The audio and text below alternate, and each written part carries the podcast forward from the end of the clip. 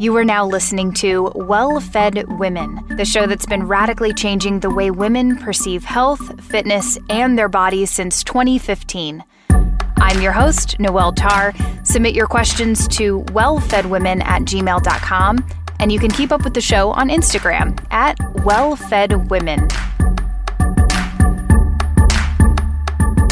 Welcome to the Well Fed Women podcast. This is episode number 282. I am your host, Noelle Tarr of coconuts and kettlebells.com.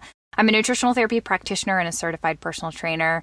I am so happy you're here, and I'm happy that I get to spend some time with you today because on this show, we're going to do a deep dive into a highly requested topic, and that is solving period problems and cycle syncing with my guest, Barry on Barry, who is a holistic menstrual health educator and practitioner. Before I introduce Barry, this is going to come up in this episode, so I'm just going to preface this here. You need magnesium, especially right now because it is 2020, and one of the things that greatly depletes it, that is greatly depleted during times of stress is magnesium. Unfortunately, you, you guys know we've talked about this a lot, but soil degradation has dramatically decreased magnesium in, in our food supply. And so the majority of people are deficient in it, specifically women, because pregnancy tends to deplete magnesium and women just tend to be more stressed because we have more things to juggle. I'm just going to be honest. Um, magnesium is not is is not just critical for supporting the stress response. It's also the catalyst for over 300 reactions in the bod- body that c- connect to different functions like detoxification and energy production and even digestion. And so this magnesium, besides vitamin D, magnesium is one of the few supplements that I recommend almost everyone consider. And not all supplements are created equal. There are different types of magnesium, and different types of magnesium have different benefits, as Steph and I have talked about a lot. And your body can actually benefit from receiving a variety of different types. This is why I personally love and take Bioptimizer's Magnesium Breakthrough. It contains seven different types of magnesium, all in highly absorbable forms that your body can use, including magnesium L-threonate, which Steph and I talk about a lot because it can pass through the blood-brain barrier and help with cognitive function. It's actually back in stock right now. Go to mag breakthrough.com slash wellfed. That's M-A-G and then the word breakthrough.com slash wellfed. Then use the code wellfed10 and you'll get an additional 10% off the bund- bundled packages that you'll find on that page. And I think they bundle like three and five and six bottles of magnesium breakthrough so you can get up to 40% off. And this is actually where I personally, I personally make my purchases from through our podcast link because it's the best deal. And I've noticed such a difference since taking it in my sleep quality and my mood, and my husband takes it as well. So, um, again, that's magbreakthrough.com slash wellfed, and then use the coupon code wellfed10 on top of that, and you can save up to 40%.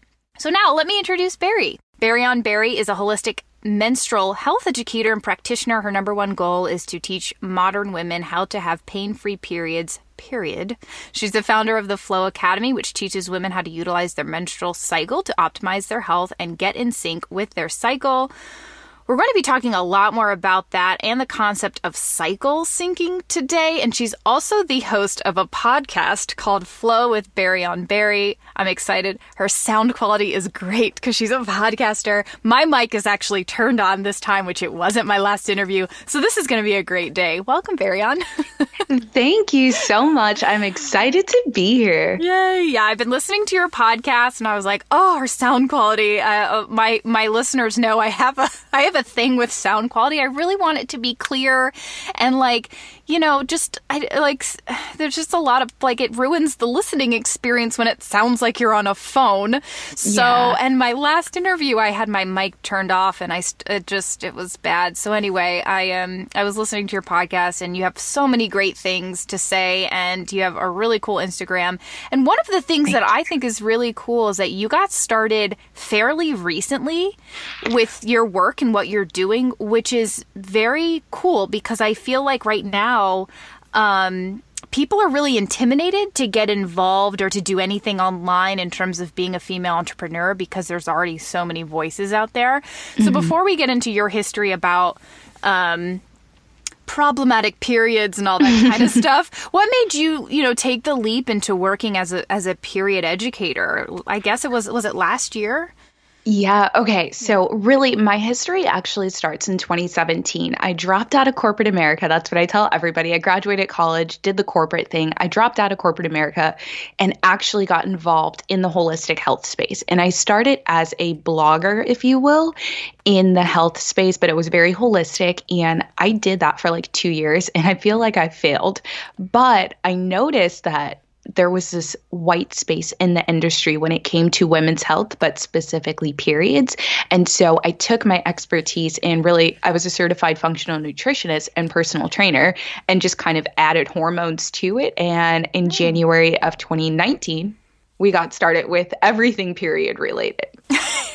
Very cool. So I I don't want to like bring up your failures, but I feel like no. People, let's talk about it. Okay, so I feel like people learn a lot from their failures, right? So when mm-hmm. you say mm-hmm. you failed at it, were you trying to just blog and you hadn't really niched down into hormones? Yeah, okay. I mean, honestly, I was the girl who I saw everybody on Instagram, and I'm like, all these girls are doing like butt workouts. I can do so much other stuff. Like, I don't want to be the girl known for the butt workout. So I looked at what I didn't like, honest to God, and I said, I'm going to do the polar opposite. But what I found was like the person I was trying to be was not really the person that I truly am. Mm. And so I think that's why I said, I failed because yeah, I'm in shape and I, I work out, but at the same time, I didn't have the passion for lifting weights or I like to eat healthy, but I wasn't really strict with the way that I ate. I was just eating better and not less and learning. And I guess I had this idea of what the perfect health and wellness blogger would be. And then I was like, that is so not me. And I decided to kind of like lift the veil of that and pivot and start again. So I had this big Instagram account. Like it wasn't big, it had like 10,000 people following it. But I had that account and I was like, I don't like that person and I don't know that community. So I decided to start over.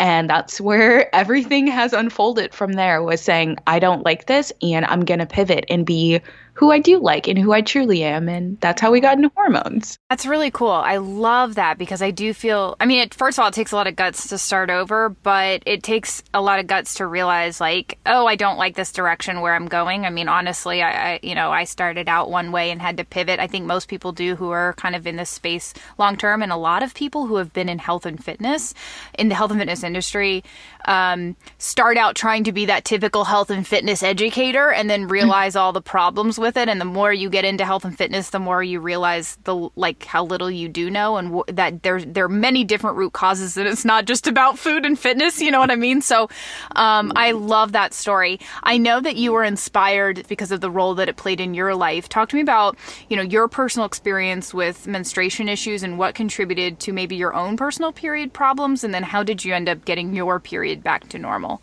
for sure. So I'm going to give you guys a short and sweet because I could talk about this forever. Um, but I got my first period when I was like 13, and my mom was a single mom who worked a lot, and I had three older brothers. So there was no one around to really teach me about my period, especially because my brothers were not having it. So I just went around thinking, like, oh, being uncomfortable on your period was super normal. And then I was a really high level athlete as a high school student. I was emerging elite All American. I went on to compete in college as a sprinter. So I was a collegiate sprinter for like a year. I got on hormonal birth control. I struggled with hypothalamic amenorrhea, which is like when your period goes missing. So, like, let me tell you, I've got a period saga. And I think in college, I decided that I no longer wanted problems with my health, but especially with like my menstrual cycle. And so I just started figuring out different ways to approach just holistic health and wellness, and birth control was the first thing to go. I made the decision, I was like, this is actually trash. It shouldn't be in my body. Bye. And then, you know, fast forward six years later, really, well, I should say five years later, in January of 2019, I was interviewing someone for my podcast, and she goes, Barry, periods aren't supposed to be painful. And I was like, Excuse me? Like, what are you saying? And she kept on talking about it. And that was the moment where I was like, I'm going to fix my period. So, January of 2019 happened. I was not on hormonal birth control. I was still having really painful periods, but February 2019 happened and like my period got better because I was really intentional about nourishing my body properly, living in sync with my cycle. And then March of 2019, the day came where Barry no longer had a painful period. Mm. It just wasn't there. And it wasn't this really calculated thing. I think a lot of times people want this plan of action. Mm-hmm. This is a step you need to take, blah, blah, blah. No, I was like, wait, you mean to tell me periods aren't supposed to be painful? We're fixing this right now. And that's that's really the way the story goes. So you said you you dealt with hypothalamic amenorrhea. What were did you know that that was a problem? Like when you didn't have a period, was that were you like, huh, this is a problem, and maybe I should fix this? No, I had no idea. I mean, I literally would go eight months without a period because I was training at such a high level, and my teammates were also not having periods. And when we talked to our parents, they were just like, yeah, that's normal. Like, you're a high level athlete. That's what you should expect. Nobody around me was actually educated enough to actually speak into menstrual health and well being and the importance of actually having a monthly cycle. Mm-hmm. So we kind of just accepted the not having a period as a norm. But when I did get my period, it came with a vengeance. I mean, the cramping, the bloating, the bleeding. I remember leaving school early the first day of my period because I could not function. I didn't know what was happening to my body. I always tell people like I was like overdosed on like Pamprin and Midol because I was in so mm. much pain. But then I got on birth control and like the pain subsided, but that didn't actually fix the problem because when I got off of birth control, the pain came back and it was even worse. So it was kind of this let's put a band aid over the wound situation, but not actually heal it. Yeah.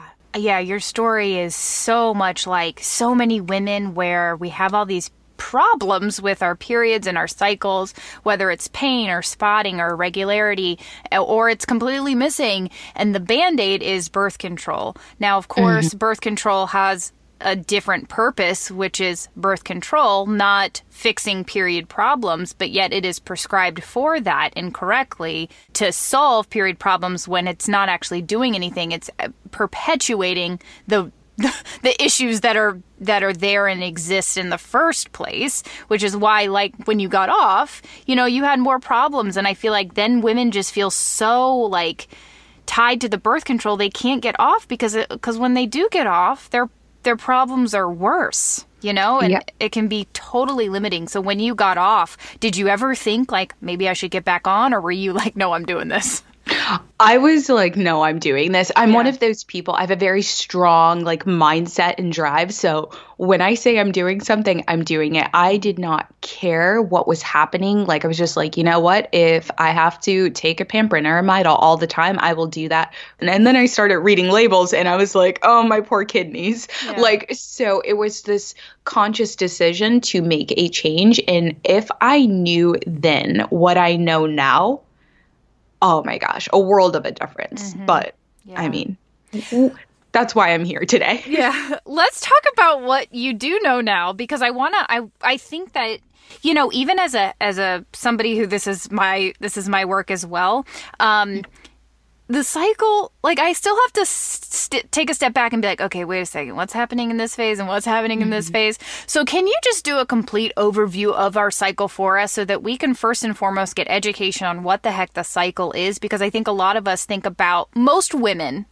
go through their lives thinking that their period is just the bleed, right? We mm-hmm. only think about the bleed and we don't think about this cyclical thing that happens every 28 to 32 or however many days, right? So, can you just talk about about the four phases and what is is actually happening, the hormonal fluctuations in each one? For sure. So let's just start with saying this. Ladies, the cycle is a blueprint for life, okay? And I'm giving you the roadmap for how to follow this, okay? So the first phase of the menstrual cycle is the menstrual phase. This is when the endometrium lining is shedding, aka your period bleed, okay? I would say pre post menstruation, pre ovulation, and the reason I'm so vague with this, I'll talk about in a second. But I would say typically about day seven to about day 13 of your cycle, there's something called the follicular phase. This is when your estrogen levels are rising. This is when the follicle stimulating, also known as FSH uh, hormone, they are both beginning to rise. So you notice an increase in energy and you're like, oh, I can do some things now. Then there's ovulation, which is typically when your basal body temperature is its highest. That's when your cervical mucus is no longer in this like opaque or uh, translucent state, but rather opaque and kind of looks like lotion. That is ovulation, my friends. That only happens for about 24 hours, but that is actually based off of body temperature and when an egg is released. Then the final phase of the cycle is something called the luteal phase, which we all know as PMS. Now, I I would love to give you very um, tangible days for when this happens, but it's actually really based off of your body temperature. So it does fluctuate quite a bit, but that's the four phases. Hmm. And the what about the hormonal? So, so what happens so, with hormones? So yeah, yeah, so we know that luteinizing hormone and the follicular stimulation, like all that stuff is is involved. How how is how is estrogen and progesterone involved in those? Okay, so during ovulation, your estrogen is at its highest. About 72 hours later, it plummets and decreases massively, and another hormone, progesterone, increases. So if you notice that you feel moody, it's typically because that estrogen has been lower. But if you notice you're feeling like you're bloating and you're swelling, that is where progesterone comes in. And that is what I like to say is your potentially viable pregnancy hormone because progesterone actually gets higher in the body. And if you are to like conceive, progesterone's job is to basically protect the uh, egg until the placenta can start being built. But if you don't conceive, then progesterone rises and then decreases. Um, but you'll notice that like your breasts start to swell, you'll start retaining weight in other places, causing some bloating, maybe some hormonal acne. It's just in case you do conceive. Hmm. So. You know what's interesting is like once I finally grabbed a hold of this, and I haven't had a period for some time because of pregnancies, but mm-hmm. um, and breastfeeding when I, the, what I've noticed in the last few months is that in that second phase, well, I do I I have significantly more energy, significantly more creativity, and I want you to talk about this a little bit more. Okay. But, but I hate Instagram. I don't. Okay, okay, okay. I don't hate Instagram. I don't hate Instagram. I have a love hate relationship with Instagram because I feel like I need to always be present, but mm-hmm. I don't mm-hmm. always feel like being present. And so I have these phases where I feel I'm like good and I'm going and I have the energy to do it. And I have these phases when I don't. And I've noticed that now that I'm, you know, thinking about cycle syncing more, those phases where I feel like doing it are right after a bleed and into my ovulatory phase, like ovulation. Mm-hmm. And when I don't, it's typically like towards the end of my second half of my cycle and during bleeding and I'm just like not into it. I don't want to be, eh, you know, showing my face and like I, you know, I just don't, I just, mm-hmm. don't want to do that. And so it's really interesting the way that you see your energy shift simply based on your cycle and what you want to do when you start to see, you know, like when you become aware of your cycle and all that stuff. So anyway, I want to get into that more. I want to talk more, more about cycle syncing. Can Actually, first, talk to me more about what you've named each phase and why, because this really resonates with me, and I think this speaks to like what I'm feeling about Instagram. Um, okay, yeah, talk to me about those four your four so, coins. I guess the easiest way to explain it is two weeks on and two weeks off. That's what I say. Um, based off the menstrual cycle and the way it's structured, I decided to rename the phases that matched what I was feeling energetically. Um, I have a tendency to think, not always, but sometimes scientific terms can be a real turnoff, especially if you don't know what they mean.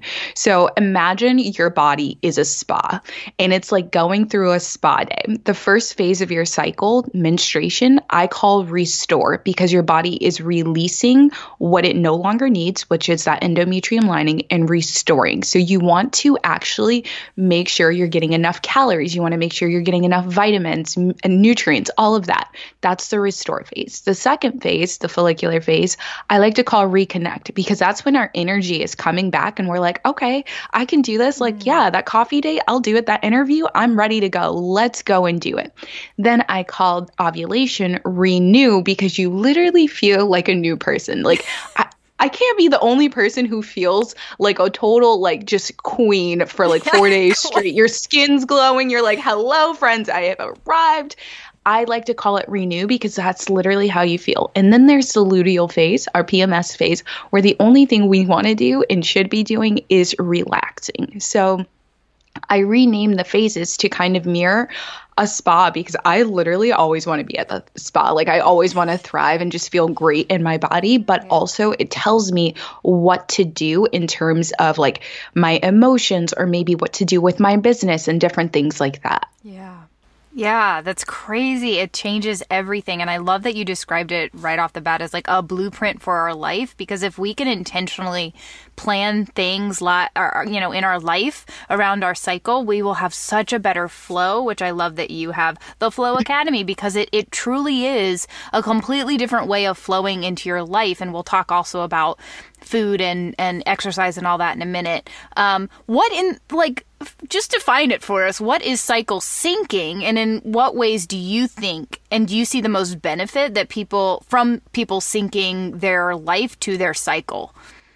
Ooh, okay. So, by definition, cycle syncing is when you adapt your diet, your exercise routine, social calendar, basically all aspects of your life with the phases of your menstrual cycle.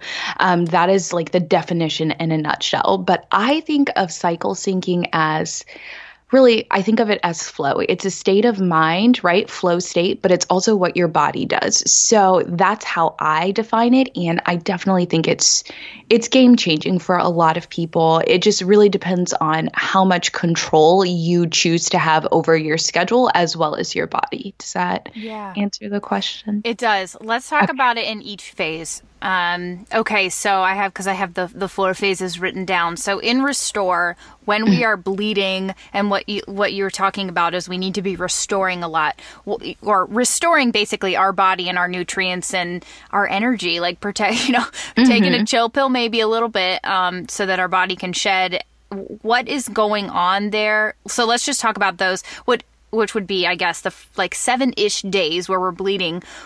How can, what should we be doing in that phase, in that restore phase with our exercise, our food, and our life? So, with your exercise, you want to do active recovery related things. Now, I'm not sure how many ladies are on a training plan, but I always say do more lower intensity and low impact things because this allows the body to not be in that stress state. Um, regardless of what anybody says, exercise does put stress on the body. So, we want to ideally do lower impact things so that it allows the body to release. In terms of what to eat, go carbs or go home. That's what I say. This that's is a, that's a t-shirt. go cars I, or go home. I feel like comfort foods is really what our body craves. And so we should provide our body with it because of what our metabolism is doing.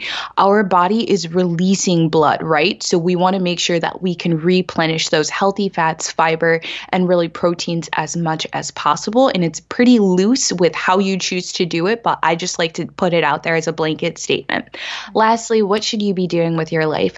I say that this is the perfect perfect time to brainstorm all those crazy new ideas, just write them down, but also pay attention to your emotions. What are you energetically feeling? What's coming up for you? Are you a little bit more um, sensitive than you normally are? Are you feeling like you're up for a challenge? What is coming up for you, and how can you honor that? Hmm. So almost like uh, like that makes sense. Like a, a planning phase?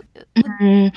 I say that menstruation is ideation. That's what you should do. Then in the follicular phase, or what I like to call the reconnect phase, that's when we plan. That's our creation and strategic planning phase for sure. Got it. Okay, so let's talk about reconnect, which is right after you bleed, follicular mm-hmm. phase, follicular stimulating hormone is increasing because we're trying to create eggs to then be released in the next phase, and estrogen is rising and going up.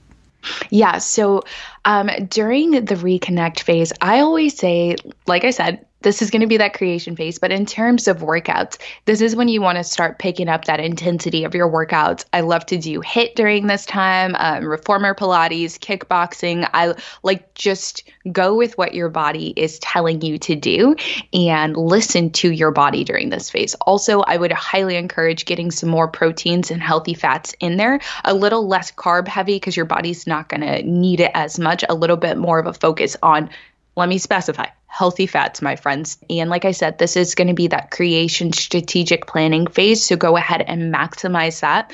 And if you feel like talking, talk. If you don't feel like talking, don't talk, but just make sure you're reconnecting with the external world because your energy levels are a lot higher. I also have read um, that some studies show that insulin sensitivity is higher during the follicular phase due to the higher levels of estrogen. So. That would mean that carbohydrates are used more efficiently in the follicular phase. Is that correct? Technically, yes, it is correct, but I what I've noticed not only with myself but with a lot of other people because our metabolism changes throughout the menstrual cycle, right? Like our mm-hmm. energy levels are a lot higher during ovulation, so our metabolism is actually a lot higher. What I've noticed is for whatever odd reason, we start craving those naughty carbs, um, the ones that are more like simple instead of complex. So if you're going to do carbs, we want the complex carbohydrates, mm-hmm. and we want to make sure that we're actually getting enough of whatever it is you need. Okay, so ovulation, which is I wrote it down. The renew phase. Mm-hmm. Typically, we know that it's only for 24 hours. So, talk to me about how that works out. But I would, so, and I actually get ovulation pain um, mm-hmm. I don't really get pain any other time, but I've always since like day one, I've always felt a little bit of like eh during during ovulation. So I typically try to take that 24 hours as like a little bit of downtime, or I I can't do a ton of like really high intensity work on the day that I'm ovulating. Um, but anyway, I digress. It's not it's not about me. I'm just giving my my experience. But I do know that ovulation is when we typically can do all of our higher intensity stuff. Our metabolism does go up, and um, and we do te- technically feel really energized. So, talk to me about the renew phase and what we can be doing. And then, is it only 24 hours? So, okay, to answer the last question, is it 24 hours? Technically speaking, yes, you only ovulate for 24 hours. However, we feel like that's when the um, actual egg is released for 24 hours, but we feel the effects of that surge in estrogen and the luteinizing hormone for, I would say, I would argue three to five days after. That's why we have that like when we're like, I can do this. At least a lot of people who don't have pain actually feel that. Then, if you have pain, that's a whole different story because that would tell me that your progesterone's a little higher, but I digress. So, during this phase, I say if you want to climb a mountain, climb a mountain. Mm-hmm. If you want to max out in your workouts and do, you know, maxing out for like your squats, anything like that, this is the prime time to do strength, resistance, and power training. Your body is ready to go. And so that is when we want to get the most out of those workouts. I mean, that's when I personally would have my best performances and competitions and different things like that. So um, there's that on that. awesome. Okay. And then the last phase is um, relax. Mm-hmm. So, talk to me about that. This is technically the luteal phase, and you talked about progesterone rising, which yes. has two physiological changes. Typically, our temperature goes up, which I get like right before my period starts. I actually get like almost like hot flashes. Hot flashes, yeah, it's really mm-hmm. weird. Um, and then you also, so your basal metabolic rate increases, so you, your metabolism is slightly higher. So, talk to me about like what to do with that information. Ah. Oh first things first, relax. Like that is the first thing we need to do. We want to take our workout intensity from high to low and just kind of put our body in more of a zen state. In terms of how to nourish the body, again, we're going to go carb heavy, but also protein heavy because the body is going to need to recover and also prepare to release at the same time. Now, what the best way to explain this, I can say, in like without going too much into the anatomy and physiology, is Hot flashes are normal and they're okay during this phase because that's also a result of your estrogen levels. And there is, do you mind if I share a supplement no, for yeah. this specifically? Please okay. Do. There is a supplement called uh, Vitex this is my go to hormone balancing supplement for progesterone levels specifically.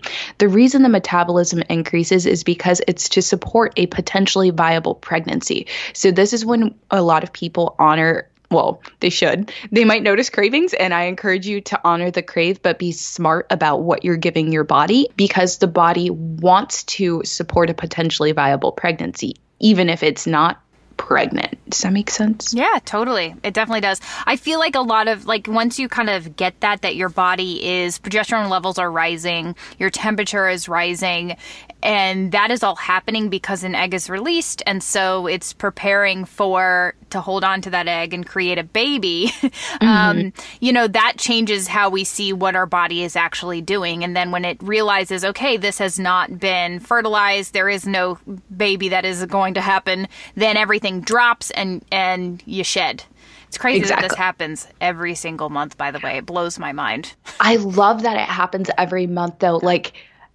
women, like menstruating individuals, reset every 28 to 35 days, whereas non menstruating individuals only reset every 24 hours. So, like, honestly, we're awesome. like, we're so cool because we yeah. are on a cycle and it's a lot easier to understand mm-hmm. a cycle once you know what to expect, you know? Yep, it's also why a lot of the science that is all centered on circadian rhythms is not well applied to women because we have our infradian rhythms and we're totally like our hormones and our biological like um you know influences our circadian also i mean obviously we have that 24 hour clock too but it's largely and we're more intensely affected by the infradian rhythm so it's like no wonder that all this advice health and fitness advice which is really targeted at eh, circadian rhythm function it does not apply or doesn't work for women and unfortunately, you know, that's where the research goes.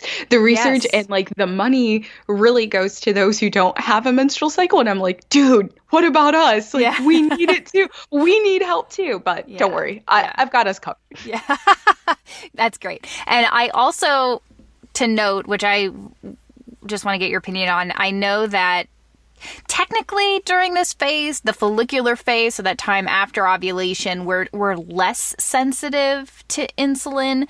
So there's typically like when we're talking about exercise because I know that you're you know into personal training and so am I. So when we're talking about exercise, it typically means that our body has a harder time properly storing glucose and that it like the steady state exercise or like you would say the relaxing more res- like chill or zen stuff is better for us because it's doesn't require fast access to glucose. Have you ever have you noticed it in your training as a sprinter, which you said you were a sprinter, um, yes. that you know that you had a harder time with sprinting during your your luteal phase?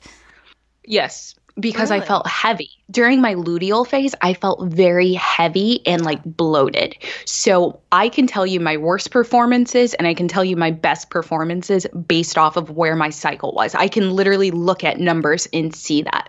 But now, like, I don't even try to run when I'm in my luteal phase. Mm. Instead, I go boxing and I'm like, let me hit some things. I already want to yeah. get the aggression out. let me go do that. Um, but when I'm in my follicular phase, and any menstruating individual, when you're in that follicular phase, that is when you are more biologically similar to a non menstruating individual. I'm just going to say, women, when we're in our follicular phase, we're more similar to men, mm. only for that, like, four to five day period of time. So when you're training, you'll start noticing a difference in the way things show up as well. Yeah. And just from personal experience, I, I do more endurance stuff and I had definitely when I started learning more about my cycles, this was probably like five years ago, and I was training for a half, which it was like the last half I ever did. Um, I just was done. Well, I mean, uh, my endurance phase of my life was officially done after that one, but I had finally started figuring out my cycles, like, and I noticed that if I tried to do even a like more intense run in that in that luteal phase I would get like I would I would fatigue much quicker and yep. I and my I would actually get cramping. It would actually stimulate cramping, which I've actually never had cramps associated with my period, but it would like stimulate this cramping where I had to stop and almost wow. like side stitches. So like my body wasn't able to use glucose from like, you know, cuz side stitches usually kind of come from your liver and I would get these side stitches and I I I it was the most confusing thing until I realized it was it was because I was in my luteal phase. And even even when I would do try to do really long runs, towards the end of that long run, I would feel way more fatigued and I'd get like more side stitches. Yeah. So, one of the things that I've noticed, like, obviously not a distance runner, so I can't speak that much into it. However, what I can say is, like, the idea of like a Sunday long run during that luteal phase, you might want to do a little bit longer mileage at a slower or lower tempo as opposed to something that's like a tempo run, just based off of like what I've been exposed to. But I can't I can't be 100% sure. It's just what I've kind of observed and something that a lot of my friends have shared as well. Yeah. You all know I have recently become painfully aware of how light can impact overall health. I was on blue light overload and struggling weekly with migraines, sleep issues, and chronic infections, and it led me to finally try Joovv red light therapy.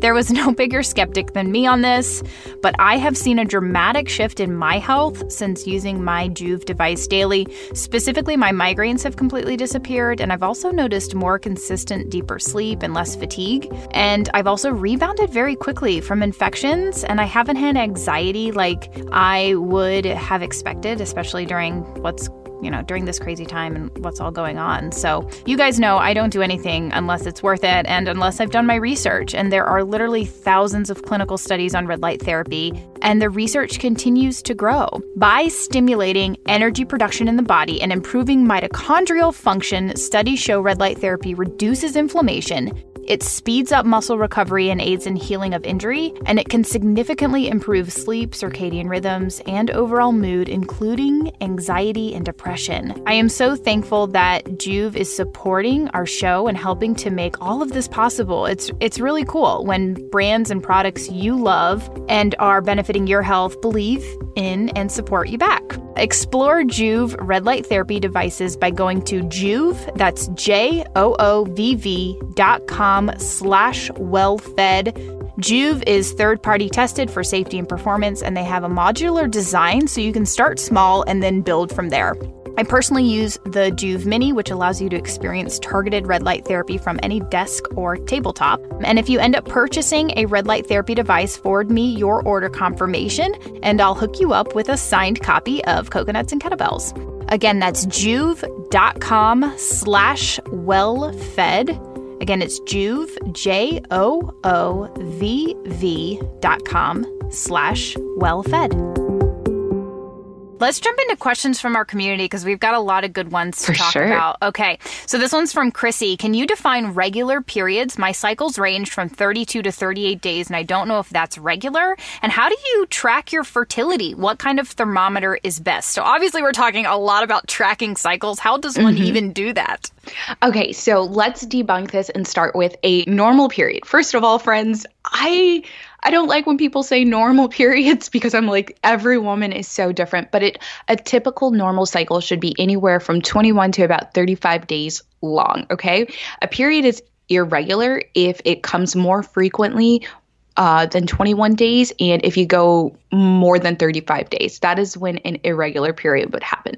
In terms of tracking your fertility and how to do it best, there's something called the fertility awareness method that it's a birth control method, non hormonal, of course, 100% natural, and it has you measure your basal body temperature, your cervical mucus, and your cervix placement.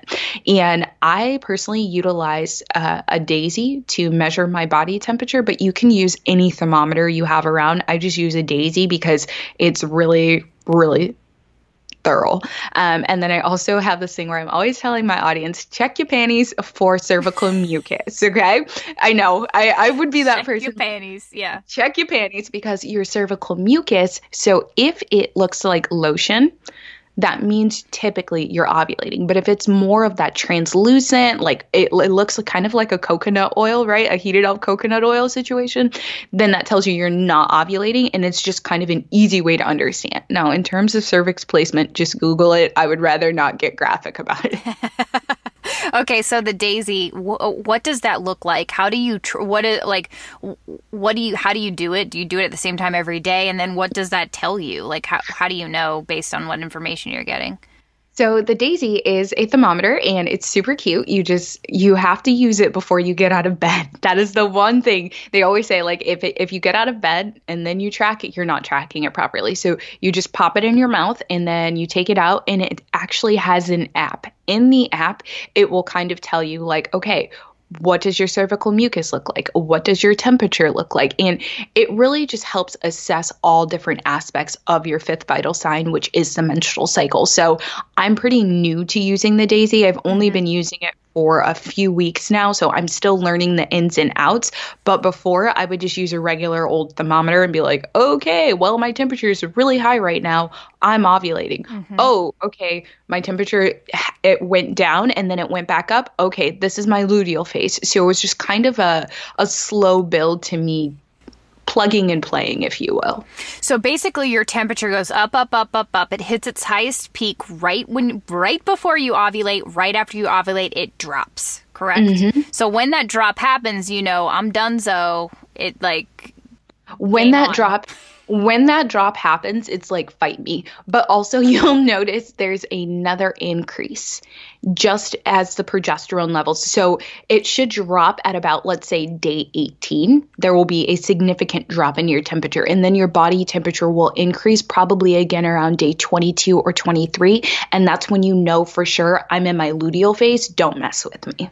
Cool. Okay, so that's cool. I've never used an app, and I think that that it would be. I probably am going to do that moving forward. I always used like a you know did on a piece of paper that that the um the FAM book gave you, the fertility awareness method book would give you. But you know, now we're in the we're in uh, in 2020 and we can use an app. So, and I think the cool thing about the apps is you really, if we, I say now that I'm very lazy. When I first started tracking, I was super like adamant about logging everything because I was just like, oh my gosh, what am I doing? After a year and a half, I'm so lazy about it. I'm just like, ugh, I know where I'm at. I literally know to the day what day I'm at, yeah. what my panties are saying because I checked my panties. Like yeah. I know my body now. But if right. you're just starting out, definitely if you have the Apple Health app, go for it. If you don't have a Daysy, Apple Health app is the way to go. Clue, um, those are my two recommendations. Okay, cool. And then the cervical um, mucus changes, so it you tend to notice like an increase, or I do, an, an increase in those days leading up to ovulation, and then it kind of changes, like you said, that more lotiony texture right when you're ovulating and then you kind of you get a little drier in your second phase because as my understanding or from my understanding it's estrogen the increase in estrogen that causes that correct?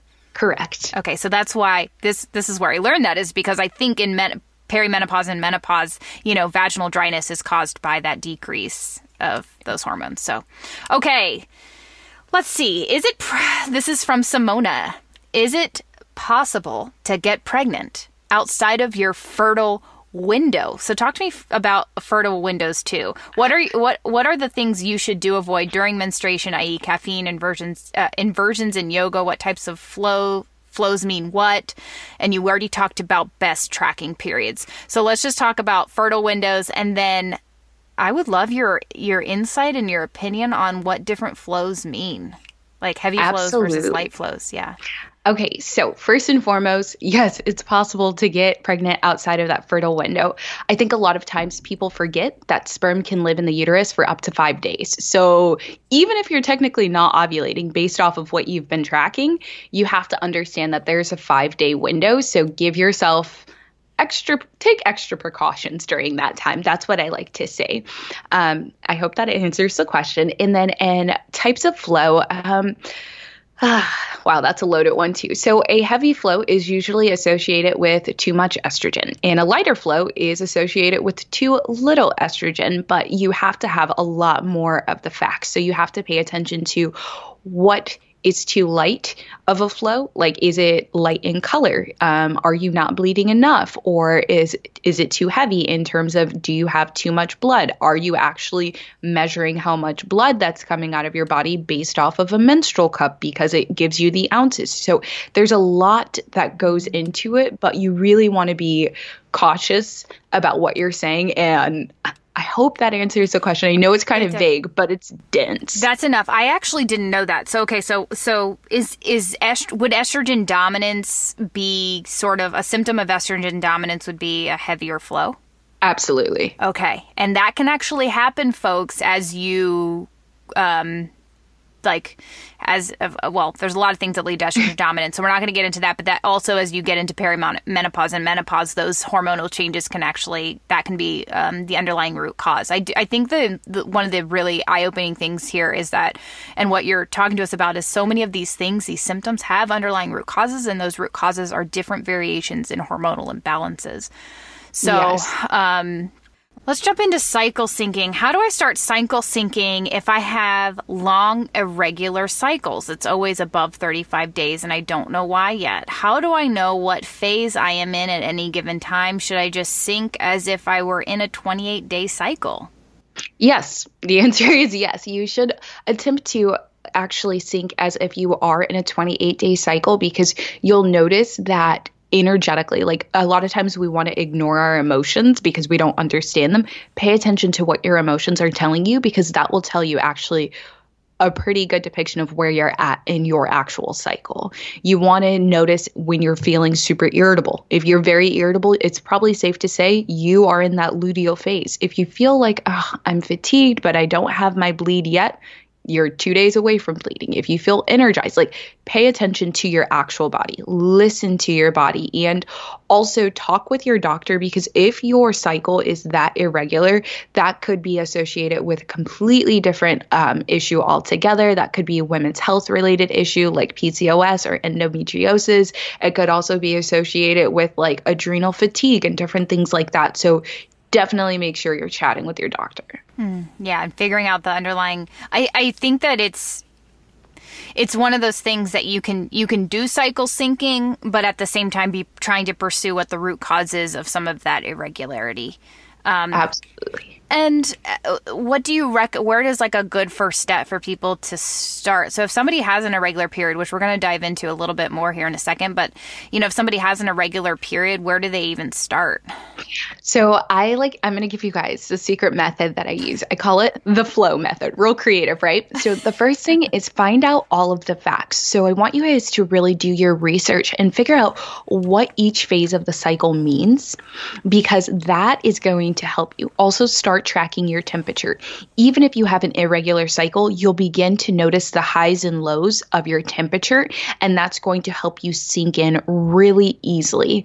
Um, and for those of you who are more into things that are a little less scientific and a little bit more on the esoteric side, you could also follow the phases of the moon. That's not scientifically proven to impact the cycle, but I know a lot of people do follow it and they do honor it. So that is something that I would suggest as well. That is the first place to start. The L stands for live in sync, but if you don't know how to do that, well, listen to the first part of this podcast episode. We've got you covered. And then the O stands for optimize. So now that we know, you know, where you're at, we found out which phase you're in, right? And then you're living in sync with it. Now it's time to kind of like adjust and really optimize different aspects of what's going on. Thus, the flow method. Got it. awesome. Okay, let's talk about fixing low progesterone. Um, I think that one of the most common hormonal imbalances that I see, I don't know about you, but is high estrogen, low progesterone. And mm-hmm. it can mm-hmm. obviously lead to a lot of things like heavy flow, which you just talked about. But let's talk about some other common symptoms that women experience. This is from Caitlin. She said it might be nice to talk about spotting slash brown bleeding. I was well into my mid late twenties before someone told me that I shouldn't be having any spotting or brown bleeding before my cycle started. I had no idea it was a biological marker for something hormonally going wrong. It turned out for her to be deficient deficiency in progesterone. I got a lot of replies to this question mm-hmm. um, because everybody was like, "Oh my gosh, I have this too," and wait, this isn't this isn't right. So talk to me about the spotting and the brown bleeding and is that common and what does that typically mean so do you mind if we backtrack yeah. so first the supplement I mentioned, Vitex, get it, put it in your mouth. It's great. Okay. it's so good for that. But low progesterone is actually caused by anovulation, which is the lack or the absence of ovulation, aka no egg has actually been released from FSH. So that's what you want to really kind of keep in the back of your mind. But in terms of the brown stuff, Brown bleeding is usually associated with oxidized blood that didn't make it out of your uterus during your last cycle. And that is caused by those low progesterone levels. So you kind of have to understand the color of your bleed, which do you want me to go over really Please, quick? Please, yes, that'd be great. Okay. So that that was the nutshell about the brown spotting. And I hope that answered the question. If it doesn't, just DM me and I'll send you a voice message. But the rich red usually means you have a healthy period, and yay for that. And it's considered the normal stuff, right? You're already eating in sync, you're living in flow, everything's great, and you're good to go. A light pink a, it really is an indication of a shorter period, and extra light bleeding indicates low estrogen levels. Your hormones are made from the food that you're eating. So if you have low estrogen, it's likely due to like a vitamin or a nutrient deficiency and some improper improper or extreme dieting. So we want to be aware of that. And you also want to pay attention to how you're supporting your adrenals because your HPA axis, which is your hypothalamic pituitary and adrenal axis, as well as the O axis, your ovarian, adrenal, and thyroid axis, are very instrumental in actually regulating what's going on hormonally.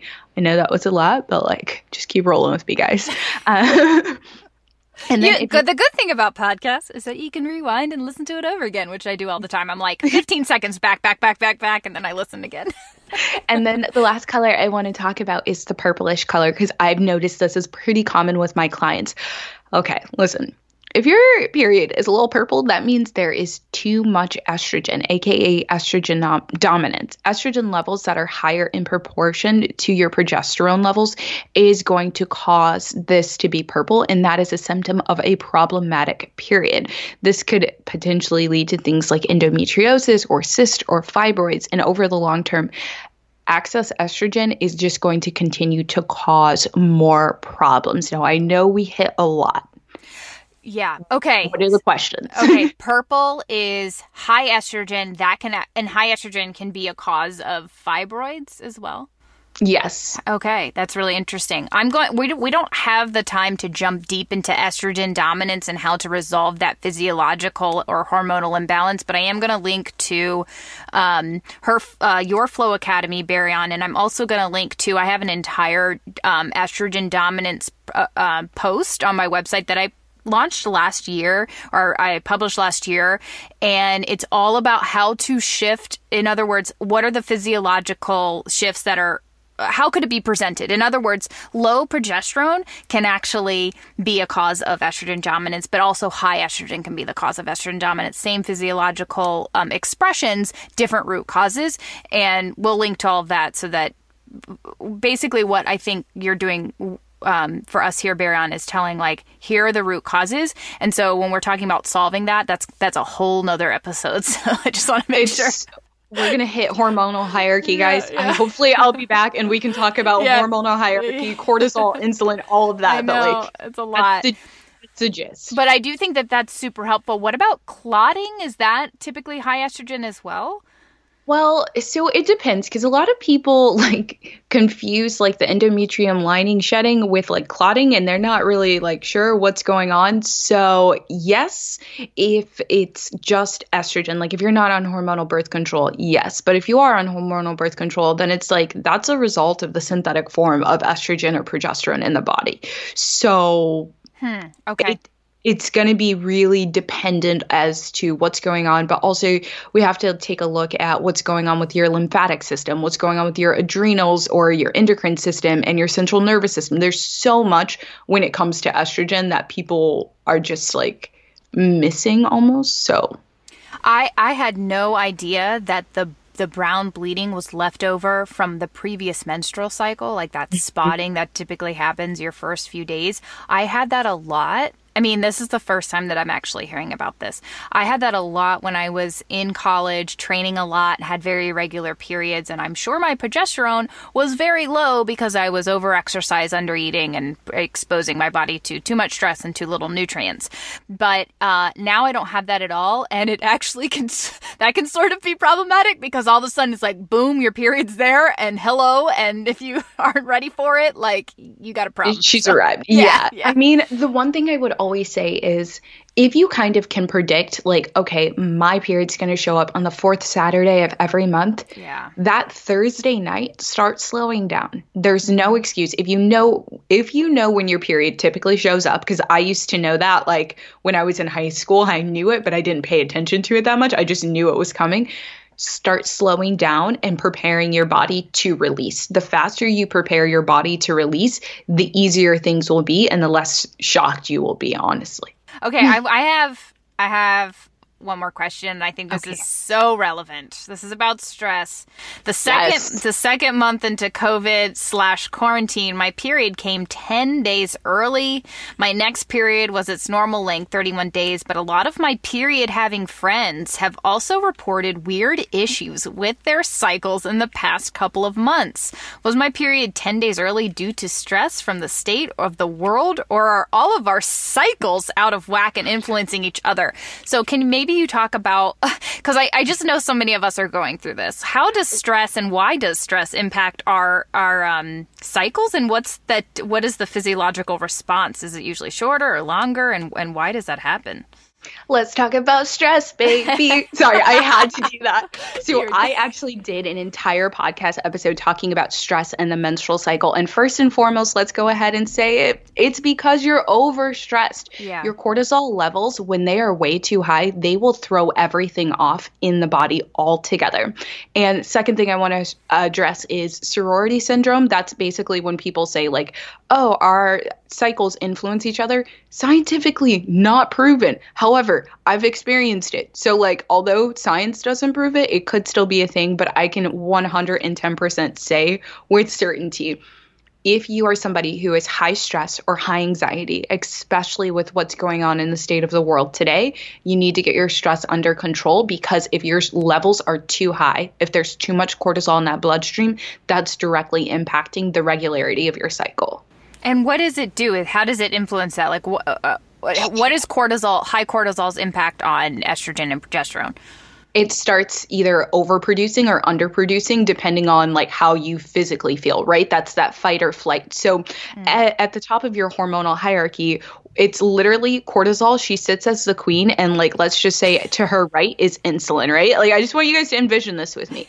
So, if cortisol is at the height, okay, she's going to dictate everything else that is happening, and it's really just about the way the rest of your body is work- working. So, let's say you're you're in an ideal health state, but for whatever reason, you're like Barry, you're an Enneagram 8, and you're stressed a lot. You're one woman show, right? you can guarantee that cortisol is going to say, well, we're going to take a little bit of energy from your estrogen and a little bit of energy from your follicle stimulating hormone because your body can't support a pregnancy, even if it was possible. And we're going to redirect it over here. Mm. That's what cortisol does. She, she's like the one thing that I'm just like, oh, you're annoying. But I know that really cortisol is saying, okay, you're too, you are in too much of a fight or flight state. So I'm not even going to act like you can have a baby. You're not even going to produce that egg. I'm just going to delay it. Mm-hmm. It's this, she literally just orchestrates the show and she's so underrated, but everybody knows she's overrated at the same time. But she really is like the most important thing. So, again, you have to kind of learn how to control it. And cortisol is an entire episode in and of itself. Yeah, yeah. It truly is.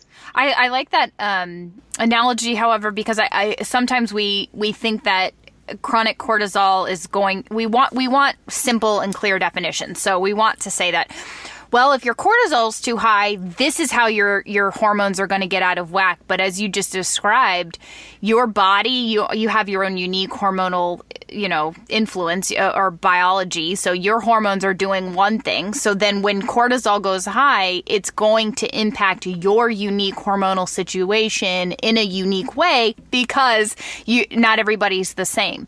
So and not mm-hmm. and that's why it can be so confusing and you know hard for people to understand that when you have high stress well my body's acting this way and somebody else says well my body's acting this way. You know well my luteal phase is long or my luteal phase is short. Well my you know follicular phase was extra long. Like what is that about? And so there is no like this equals this. But mm-hmm. one thing we do know is that like you said cortisol's at the top and she can take and steal things from our body resources that our body needs to produce a normal cycle because she needs that to continue the you know whatever the the, the stress state. response the fl- flight or flight yep they mm-hmm. that flight or flight needs raw materials needs nutrients so she's taking it from where she needs it i love that we've coined her a she. Um, she, she needs it. She wherever cortisol needs it, wherever that flight or fight needs it, and so that can result in different physiological changes in our cycle. It's not like oh your luteal phase will always be shorter or you know whatever. Um,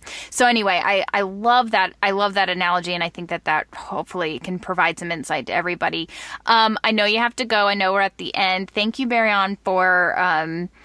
For being on the show and for talking a lot about periods. Talk to me about your podcast and your Instagram. I love your Instagram. Where can people find more about you? Absolutely. First, thank you so much for having me. I'm so honored to be here. And everybody can come and hang out with me over on Instagram at Barry on Elberry. But like low key, if you just search PMS, I should be the first person that pops up.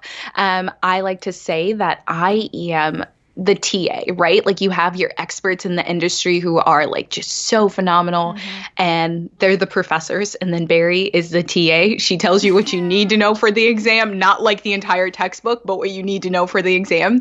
So come hang out with me there or over on my podcast, Flow with Barry on Barry. And yeah, that's really it. That's awesome. Thank you. Thank you. And I love TAs because you know, TAs provide information in a way that we can understand. And that can be really hard sometimes when we're just trying to figure out what's going on and we don't understand the scientific terms and the, the FSH and the LH. And I just, I loved, I loved when I read that you had changed the phases into these different names. I think that so many people are going to connect with that. So thank you for what you're doing. And thank you for taking that step and saying, I'm going to, I'm going to get out and make sure my voice is heard because I think we need more voices like this to educate women on their periods and their cycles and that we are unique and we get to um, dictate our life around our cycles, like that, that changes everything. Like you said, it's a blueprint. It's a blueprint for your life. So I love it. Thank you, Barion. Thank you. All right. For more from me, you can go to coconutsandkettlebells.com. We'll link to all of Barry's links in the show notes, including her Flow Academy and her website and Instagram. Um, make sure to join our Facebook group. It's Well Fed Women Holistic Health Community. This is where I got all of these amazing questions from all of you in the community. So thank you guys for submitting your questions and for really dictating what our shows talk about and the topics that I cover because that really helps me know what you all need and I really appreciate that. So, love you guys. We will talk to you next week.